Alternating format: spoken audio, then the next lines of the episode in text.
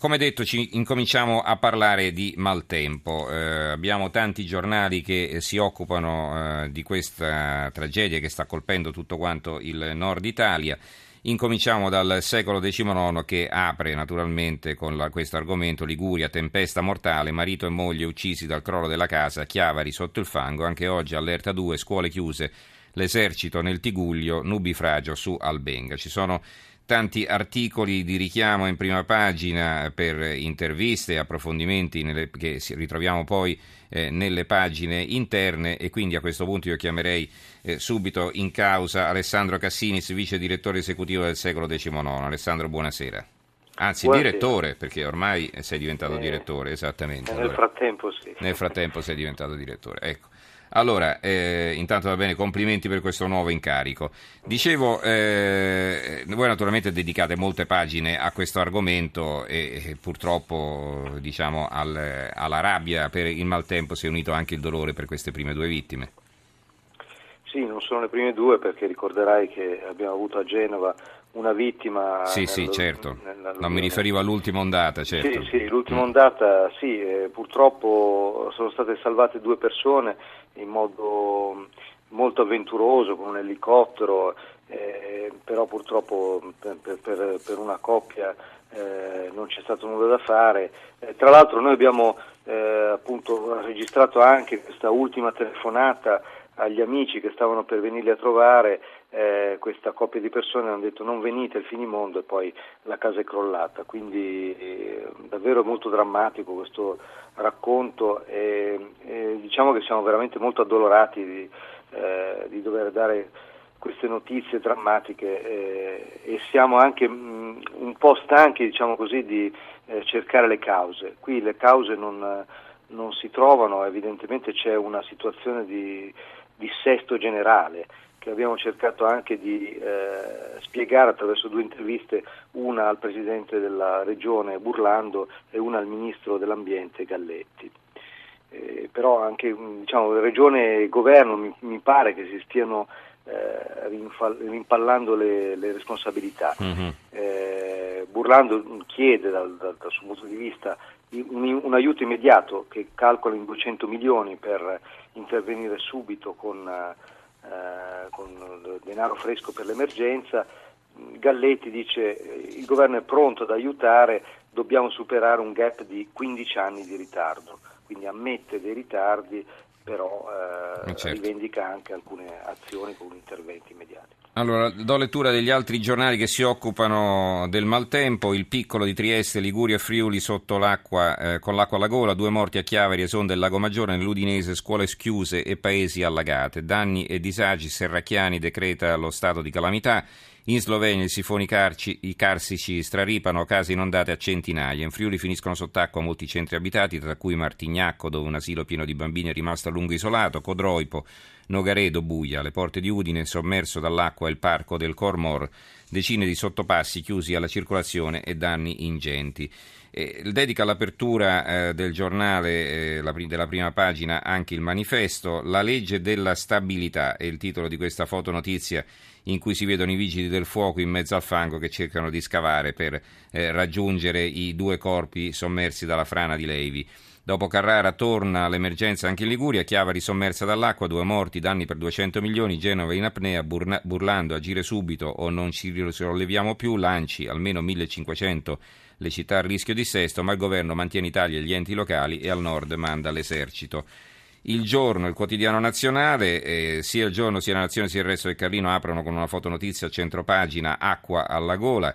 Si vedono alcune persone che cercano di darsi da fare in mezzo al fango, ma in realtà diciamo in mezzo a un fiume, perché ieri sera l'acqua arrivava quasi alle ginocchia in tutta la città. Alluvione, due morti in Liguria, disastri dal Piemonte alla Toscana. L'Unione Sarda appunto ci dà conto del maltempo in Sardegna, la Sardegna bloccata dalla pioggia e dai fulmini, aerei e treni in tilt, scuole chiuse, tromba d'aria a Montserrato. Il Tirreno, quindi ci spostiamo in Toscana, e per l'esattezza questa è l'edizione di Massa Carrara, Rossi striglia i burocrati, subito i lavori, se non ve la sentite fatevi da parte, senza certificazione l'argine del Carrione crollato. Ecco, questa è sicuramente una notizia importante. La differenza fra tecnici e politici è il titolo del commento di Omar Monestier. Le responsabilità politiche sono di tutti, le responsabilità tecniche sono di pochi. Con la consueta chiarezza Enrico Rossi ribadisce il suo punto di vista: stavolta non è colpa della politica, che anzi ha fatto la sua parte finanziando i lavori in un tempo accettabile. Il demerito va ascritto ai tecnici che non sanno fare il loro mestiere, non controllano come dovrebbero e, aggiungo io, lasciano mani libere a costruttori senza scrupoli o incapaci, i quali realizzano opere pubbliche che poi vengono giù alla prima ondata di piena. Se fossi al posto del Presidente rilascerei le stesse dichiarazioni, dice Monestier. Ecco, allora noi abbiamo in linea anche il sindaco di Chiavari, Roberto Levaggi. Buonasera sindaco. Buonasera. Allora, intanto un aggiornamento sulla situazione. Abbiamo visto tutte le immagini in televisione di quello che è accaduto ieri sera. Ecco, oggi com'è la situazione? Oggi è piovuto un po' meno, fortunatamente, e devo dire grazie ai tanti volontari che ci hanno aiutato, che sono stati vicini alla mia città, che sono arrivati anche da zone limitrofe, e soprattutto all'esercito e alla protezione civile nazionale, che effettivamente ha fatto squadra con tutti noi, con i nostri vigili, con i nostri dipendenti comunali. Alcune zone della città che veramente questa mattina, la prima mattinata di ieri, erano veramente disastrate, una città in ginocchio irriconoscibile, una bella cittadina turistica di carattere medievale e culturale come Chiavari, irriconoscibile. Questa sera, alla fine della serata, era già ripulita perlomeno gran parte. Ma l'acqua, mi scusi, perché questo poi succede un po' dappertutto, no? Si vede la città che si trasforma in un fiume, in un lago, insomma, e poi a un certo punto l'acqua defluisce. Allora perché staziona l'acqua? Perché non scende direttamente a valle o verso il mare? Non so come.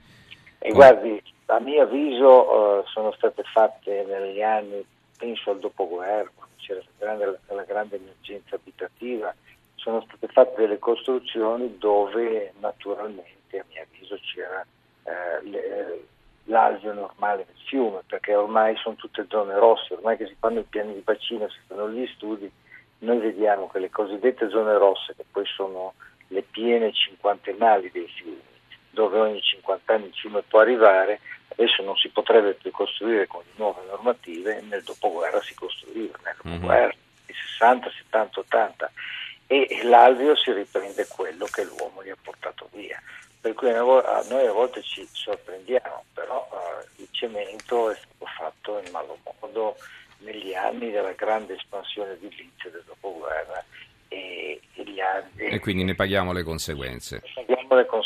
Dopo, perché adesso poi diventa difficile anche rimediare, perché se non si fanno gli scolmatori o qualcosa, come avviene anche nel Bisagno, a Genova, nel Feregiano, mi dite voi come è impossibile delocalizzare migliaia e migliaia di persone, perché le case nel dopoguerra, negli anni 70 fino agli anni 80, si costruivano sulla riva dei fiumi. Allora, si prende lo spazio prima o poi. Allora, ieri a Roma si sono tenuti gli stati generali contro il dissesto idrogeologico, un convegno che era già previsto da tempo ovviamente, ma che cade proprio nel momento giusto, visto quello che sta accadendo in Italia nelle ultime settimane. E noi abbiamo in linea Vittorio D'Oriano, vicepresidente del Consiglio nazionale dei Geologi, che ha preso parte a questa importante riunione. Buonasera D'Oriano. Buonasera a tutti. Allora, proviamo a riassumere le conclusioni alle quali siete giunti, perché sulla necessità di intervenire e di recuperare gli anni, se non i decenni di tempo perduti in chiacchiere, sarete stati d'accordo tutti quanti, no? Ma questo mi pare ovvio. La questione che, diciamo, principale che è emersa, che è stata data con chiarezza, sono intanto questi finanziamenti che arriveranno nell'arco di un quinquennio, dal 2015 al 2020 si parla di circa 6 miliardi, quindi circa un miliardo l'anno, che quindi sono una buona base di partenza, ma che non risolvono ovviamente l'emergenza. Forse l'emergenza saranno risolte a valle di questo quinquennio, sempre che i soldi vengano spesi, perché l'altra cosa che è emersa è che l'unità di missione coordinata da Erasmo D'Angelis D'Angelis ha trovato circa 2 miliardi di vecchi finanziamenti praticamente fermi per vari motivi, fermi un po' in tutta Italia, e di questi hanno cominciato a sbloccarne parecchi. Ecco, io la fermo un momento che volevo proprio dare lettura, poi riprendo con lei naturalmente, dare lettura di un articolo che è apparso sul Corriere Online, che è apparso oggi, quindi lo ritroverete anche domani sul cartaceo.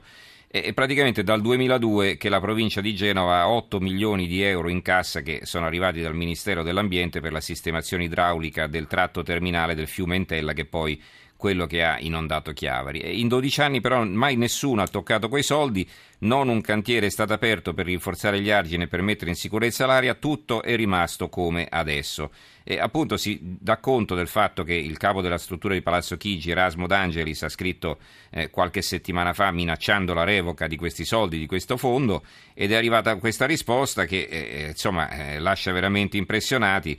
Il progetto esecutivo del primo lotto della messa in sicurezza del torrente Entella nei comuni di Chiavari e Lavagna è stato concluso ed è in fase di validazione da parte della provincia di Genova. Si prevede quindi di poter proseguire la procedura espropriativa già attivata e di poter pubblicare il bando di gara entro la fine del corrente anno. Si ribadisce in ogni caso l'importanza di effettuare questo intervento che, oltre a ridurre significativamente il livello di rischio degli abitati costieri, risulta indispensabile per proseguire con i lotti successivi più a monte. E in pratica quindi vuol dire siamo ancora alle chiacchiere quando questi soldi erano disponibili dal 2002, quindi sono passati ben 12 anni. 12 anni sono un po' tanti, anche per fare progetti. E certo. Molti, moltissimi. Anche perché magari quei progetti andrebbero rinnovati, chi lo sa, dopo 12 anni magari non sono più... E questo è il compito della unità di missione presso Palazzo, sarà il compito dell'unità di missione presso Palazzo Chigi, che dovrà dare anche delle regole per la redazione di questi progetti. Parlo per i nuovi ovviamente, ma cercherà di valutare se le opere che sono state progettate e non ancora eseguite sono effettivamente necessarie, perché purtroppo prima c'era anche un criterio di spesa, facciamo pur di fare, anche se con tempi biblici. Ci dobbiamo fermare un momento, le chiedo scusa, dobbiamo dare la linea al giornale radio, ma fra 2 minuti siamo di nuovamente qui, do la parola a Giuseppe Lisi, restate in ascolto, torniamo con tutti i nostri ospiti e anche con altri che sono in attesa, tra poco.